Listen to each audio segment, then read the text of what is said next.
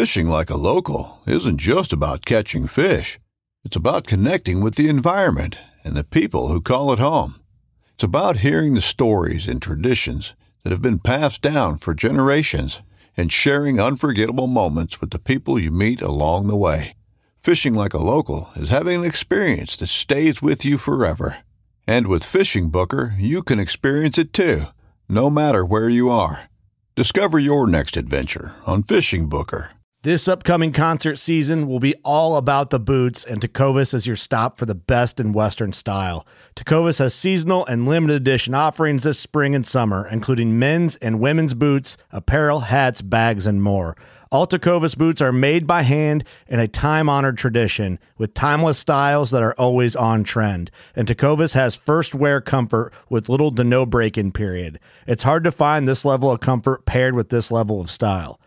Stop by your local Tecovas store, have a complimentary drink or two, that's W C B style, and shop new styles. The smell of fresh leather and friendly staff are at your service. Many stores even have leather custom branding to make your boots truly personalized, and with regular live music and events, there's no in-store experience like it. If you can't make it into a store, just visit tecovas dot com. That's T E C O V A S dot com. They offer free shipping on all boots, as well as free returns and exchanges, and ship right to your door. Go to tecovas dot com and find your new favorite pair of boots today. You're listening to the Jason Tails Outdoor Podcast, where when you can't be in the outdoors, we bring it to you.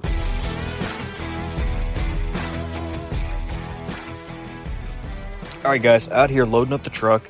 Uh, we're going to start a new series called Deer Camp Diaries. It's going to be a new tradition. Uh, whenever I go for overnight hunts or multi-day hunts, you know, kind of getting on the road and going and doing things. I'm going to do an audio log as I go, morning and evening, preferably. If something really notable happens, I'll try and jump on midday. Uh, these are going to be recorded on my phone. I also have a headset that I'm going to try, so the audio quality kind of may bounce back and forth uh, during the episode. Obviously, that'll only happen for the first time, and once we work the kinks out of this uh, whole setup, uh, I'll find a consistent way of doing it, whether that's all on the phone, whether that's all on the mic. Uh, conditionally, we will figure it out. Uh, but either way, what I'm going to do is I'm going to try and capture step by step as this happens. I'm going to do it honestly and truthfully so that you guys see a progression. Uh, if it happens, if the pressure kicks me in the teeth, then you'll see that. If I make a mistake, you're going to feel, hopefully feel the emotion uh, behind that and the uh, excitement that should come if I actually pull the trigger or get close. So Uh, this, this is, uh, for the Patreons specifically. You know, you guys have made this awesome. Uh, this season has been awesome. This trip is, uh, being paid for, uh, largely by you guys. The gas bill, getting up, uh, going out of state is, is, uh, you know, being offset by you guys. And I keep telling you, we're going to do more and more things. We're doing live podcasts. We're traveling to meet people. We're doing more trips, and this is one of those creative ways where we're going to build on that. And I'm going to document things from a first-person perspective here. There won't really be much of a dialogue. This will probably be a short podcast in its total. I bet it's going to be somewhere, I don't know, twenty-five to thirty minutes long. And uh, after that, probably Chase and I will jump on the horn, break things down, maybe, uh, maybe, you know, go into a little more detail about things post-mortem and uh, kind of see what's up. But uh, I just want to say huge thanks to all the Patreon subscribers. Uh, the Patreon hunt is coming up, and I'm looking forward to hanging out with you guys, looking forward to sharing my first ever deer camp in a very long time. Uh, and I, I just I just think it's going to be an awesome time. So uh, I'm not going to labor this or belabor this very much longer. I am going to pack up, get ready for bed. Uh, actually, I'm going to pack up and get on the road because I got to go up there tonight. Three days to hunt, peak rut, terrible, terrible weather conditions coming, but we're going to make the most of it because whenever you get a quota hunt, you get after it. So see you guys on the other side. Well, everybody's getting up. First morning at deer camp. It's kind of like a duck shoot where once the first truck gets up, the first hum of a diesel, everybody else starts getting up and going. Got up here and it's about forty-four degrees this morning, which is about twenty degrees cooler than it was supposed to be when we first started like monitoring the weather about ten days ago, so that's good. I'm gonna get up, make some coffee, give the gear once over, and I guess get ready, man. I'm feeling pretty good about it. Be interesting to see uh, see what the woods are like this morning. I left my jacket at the house, which sucks, but uh, this is the only real cold morning. Cool cold, whatever you want to call it. The plan is to hunt the southern side of a couple bedding areas. Try and catch some bucks coming, cruising through that area. We'll see how that plays out. I think it'll work out. But there's so many people out here, it's going to have deer up and moving the whole time. Kind of a, kind of like a dove shoot, but a little better. So, keep you guys posted. Well, ladies and gentlemen, day one is in the books, and what an eventful day it was. I got to my spot well early. Um, as always, on these kind of hunts, you, you have people who, you know, blow out first day of camp with enthusiasm. They got a big buck on camera, or their buddy told them about something, or they're just dreaming big. And I, I was one of those maybe twelve people, the first twelve people to leave camp, and uh, it was pretty night. It was pretty night. Tried to get some sleep. It was difficult. I got there very late and uh, didn't anticipate the rain that we had, and so the the situation that I brought for camping wasn't wasn't suitable. So I had to sleep in the back of my truck, and that's fine. It works out just fine, but you kind of have to be prepared for it. And I didn't have all the necessary tools I needed uh, to make that a seamless experience. So last night kind of sucked, but uh, got up this morning, got in the bottom, got right where I wanted to be. Man, just found good rut sign on the way in. Got there and uh, found a good tree. Got up quiet, got up quick. And uh, had had deer blowing through. Uh, you could hear him, man, man. He's just running that bottom, man, just doing his thing, chasing a doe back and forth and back and forth to my west. And had a good strong north wind. I expected him to be west and then north of me. Uh, everything to the south and the east was thicket and downwind.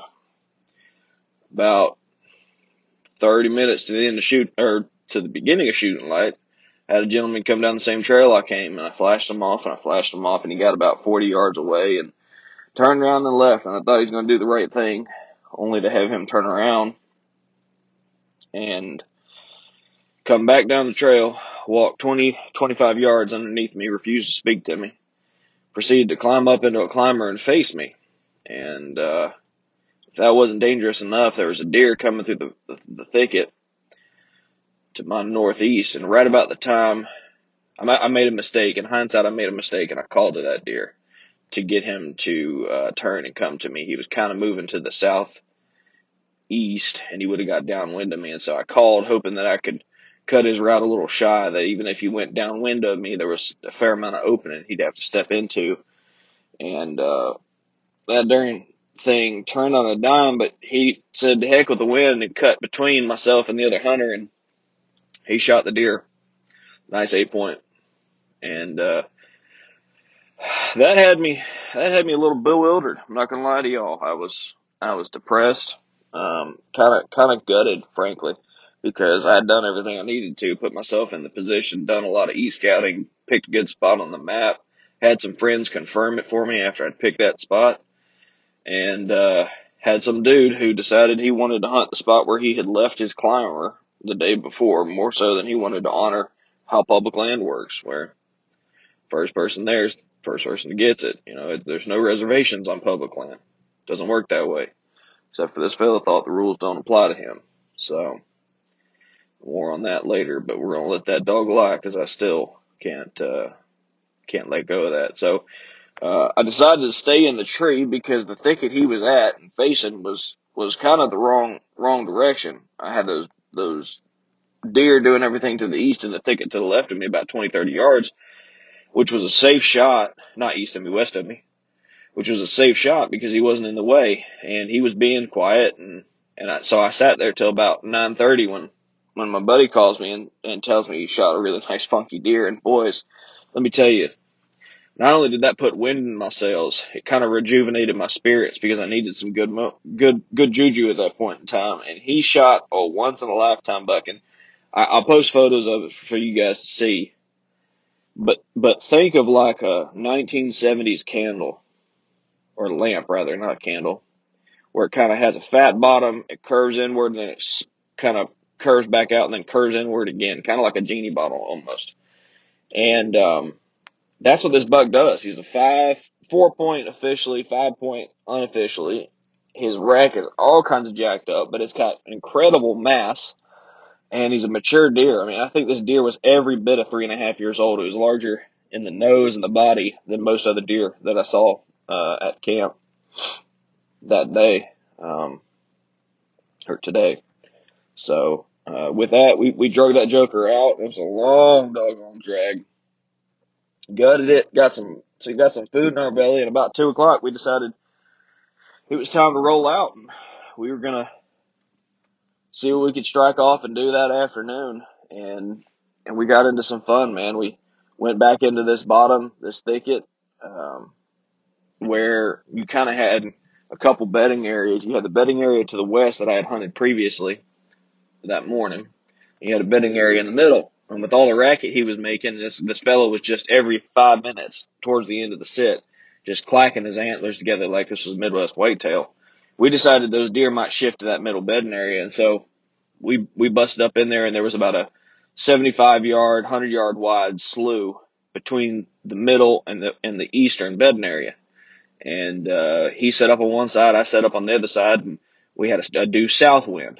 So at this point, the wind has shifted to the south for the for the rest of the day, and our thinking was that, you know, you can set up on the north side of either one of those bedding areas and catch anything moving through. And uh, again, we had a dude somehow managed to backdoor us. I still don't know how he did what he did to get there. And you just hear, oh, we never heard him climb down, so it might have been real. It's it's possible it could have been real, but you heard it, you know, three or four meh, no doe bleats. You heard some grunting, and I and you heard antlers smacking.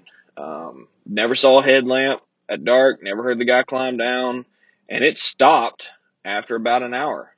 You know, most hunters I don't think would stop. You know, pick pick the middle of the day and make the noise and then stop. So I, I don't know. Maybe it was a hunter. Maybe it wasn't.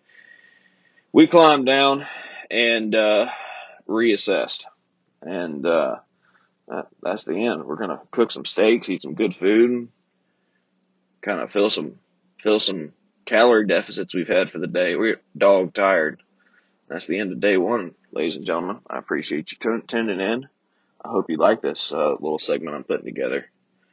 I kind of like it myself. It's a nice little audio diary. So day one's in the books. Got three days to hunt. All right, fellas. Didn't do an intro this morning. I apologize. I, I am exhausted. I could not sleep last night.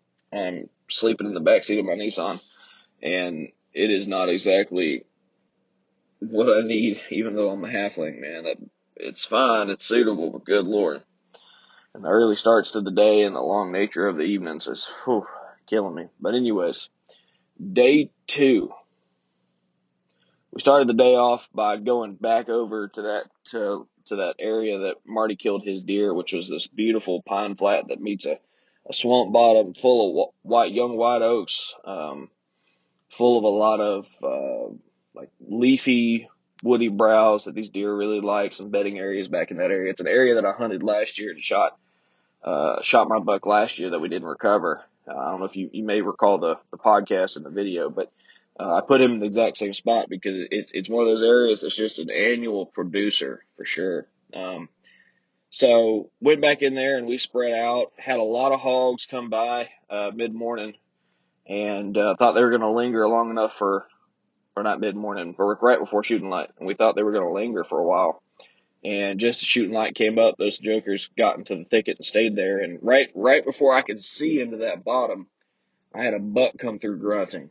And uh, I don't know what it was, but after that, the woods were dead quiet, and, and we spent the better part of the morning just sitting in the tree trying to reassess what we wanted to do, texting each other. And, uh, you know, Marty had bought a climber, but he didn't have any straps, so we kind of had to redneck rig a ratchet strap, which, you know, it ain't exactly ideal, but he was starting to get a little tired, and I'd gotten a little tired, and so we were trying to figure out if we were working too hard or, or work if we were working smart. And so we decided to call it early that morning, go back to camp, get some food in our gut, and and kind of just reassess. And we had some buddies come by camp, and we talked about some different things, and got to looking at a map, and we saw we could backdoor an area fairly easy um, from the north that we had been eyeballing uh, and, and thought we couldn't.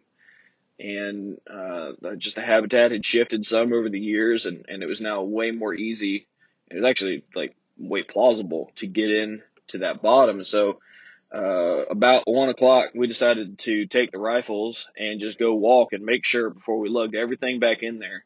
You know, walk in there and see what we could find, see if there was good sign. And, and, and I kept telling Marty that morning, and I'm sure he was getting tired of me saying it, but there's a lot of pressure on this piece of public right now. Um, there hasn't been. The quota hunt is kind of one of those selective situations where uh, it goes from unpressured to pressured. And we kept saying, don't feel like we're on the X. And all the deer that were shot or seen that first morning Uh, weren't seen in those areas. A buddy of mine had, you know, the first day he'd seen an eight point and a, I think a ten point, I think is what he said, and a pile of spikes. Then the day two, he saw the eight point and, and two spikes. And and uh, by this morning, he hadn't seen a single thing, and he was in a very good spot. And so these deer are reacting to the pressure. And I kept saying to Marty, we need to find an area that isn't getting terrorized, which is very difficult on this piece of private, uh, public. And we need to find fresh sign. If we can find fresh rutting sign, we're on the tail end of the rut, then we know that there's something worth hunting in that area. The lack of hunter pressure alone might have been the ticket. And so we went off, set off in this bottom, first couple hundred yards. It was doable. And then every step after that just got prettier and prettier and prettier. And we got between uh, this swamp and this bedding area, which is about a, I'd say, hundred-yard wide swath of ground that was just barely out of the water and dry. And there were trails crisscrossing it going into the bedding area, and there were rubs on fence post-sized trees everywhere you looked adjacent to that bedding area. And the best part about all of it was there were acorns all over the ground, just all over the ground. Uh, water, water oaks were just dropping, raining acorns. And so Marty and I set up overlooking two separate trails coming out of out of the bedding area in that water. And uh, no more than set up about fifteen minutes. Well, we went back to camp is what I should say. Got our stuff and came back with the intention of leaving it overnight if it was good. And we creeped our way all the way in there as quiet as we could. Got set up, and f- not fifteen minutes after we got set up, I had two deer, three deer, uh, two of which I believed to be does, one of which was a nice buck. Um, I only saw them through the thicket. Uh, we come through that water and uh, hit my downwind. I just didn't expect them to come down that trail, and uh, just came in downwind, and I, and I they they she caught my scent, and, and she tore off, and the buck kept chasing her, and Marty had a couple deer come downwind down the trail we had already walked on, um, actually, and uh, and and just there was no shot opportunity before the deer saw him, because the one downside to this area is you had to hang pretty low. There's there's no getting up. It's a very young area by comparison to a lot of the area around here. And so um, sitting there, and, and the wind is just kind of swirling, ain't exactly doing what you want it to, and then all of a sudden I catch movement in the bushes. Now, movement was a doe's tail sitting straight up as she walked through the bushes, and I thought to myself, well, she's probably getting dogged, and she's probably needs, needing to be bred if that's the case. And I look behind her, and there's a really, really nice buck. It could have been anywhere between a seven to an eight point, six to eight point, somewhere in that range, but a nice frame rack. And, and at this point, I've got a bunch of buck tags, and it's just time to, you know, kill something. And so I uh, put down the binoculars, put the crosshairs on the crossing where the doe just came through. And uh, when the buck comes through, either he either he came in through a different area than, than the doe came through, or uh, I didn't see it to begin with, but there was a thick, brushy area between me and uh that deer, and I couldn't get a shot, and they proceeded to move through that bedding area, and the buck's just tending that doe and just just raising hell.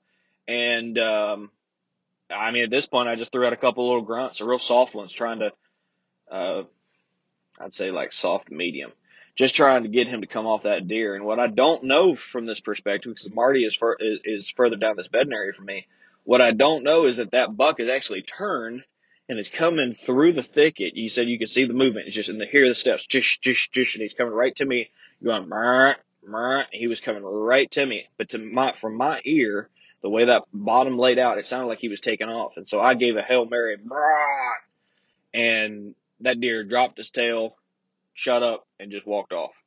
So I kind of screwed myself in that regard. Um, is what it is. You know, there's only so much you can do. And uh, but the good news is we got on deer, and there weren't any hunters in that area.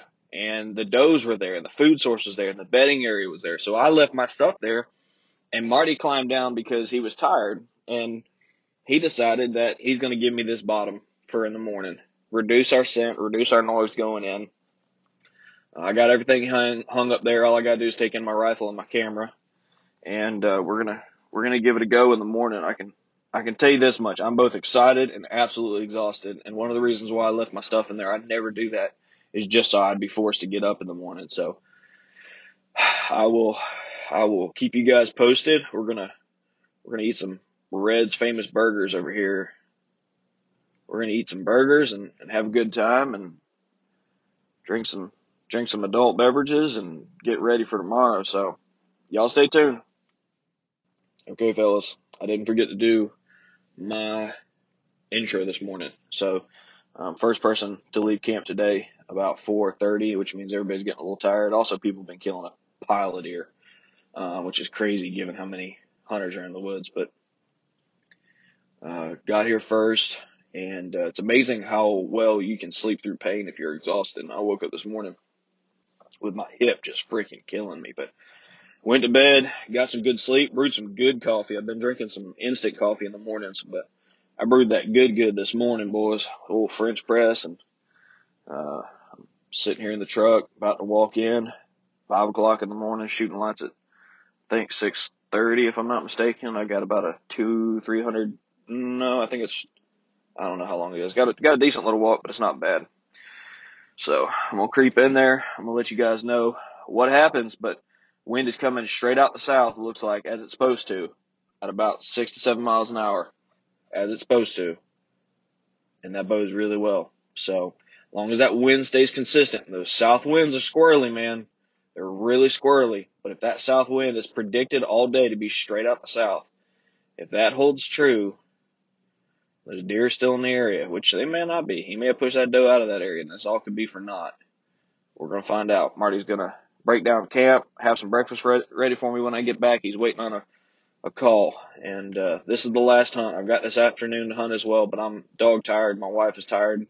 She has been an absolute trooper watching watching our infant son and going to work and tending to everything, so I'm going to call it a, a day after this hunt, and hopefully that's because uh, I've also killed a deer. But it has been a blast. You know, you learn a lot on these hunts, and on on this po- on this podcast, I've heard a lot of things. Find the fresh sign, get away from pressure, find the overlooked areas. Man, we applied so much that we learned on the show to this hunt, and it paid off last night with just seeing that buck. And honest to God, I'm, this is going to sound cheesy for you guys, but I can end this hunt hanging my hat with a good feeling because I got I laid eyes on that deer, because I was able to apply the things that I had learned. You only get three days to hunt some of these these little hunts down here in the deep south, and and you know, in Florida it's one of those situations where you got to make the most of those three days. And three days is not a lot of time if you're not amply familiar with that piece of public. Uh, factor in all the gosh darn pressure and how many people just insist on hunting the spot they want to hunt. They leave their climbers in there. Doesn't leave you a whole lot of wiggle room. Seeing that deer was just about as good as killing him. Had the crosshairs on him. Could have pulled the trigger. Probably wouldn't have killed him, but I had the crosshairs on him. I probably would have had a deflection and just wounded the deer and missed outright, and that's that's not how I roll either. So I'm going to load up the saddle. I got a real empty backpack going in, and uh, I'm going to start creeping my way through the woods, boys. Who knows? I might get lucky. And I'm uh, anything legal that walks out is going to die. Guaranteed. Well, guys, it didn't play out. Uh, back at the truck now.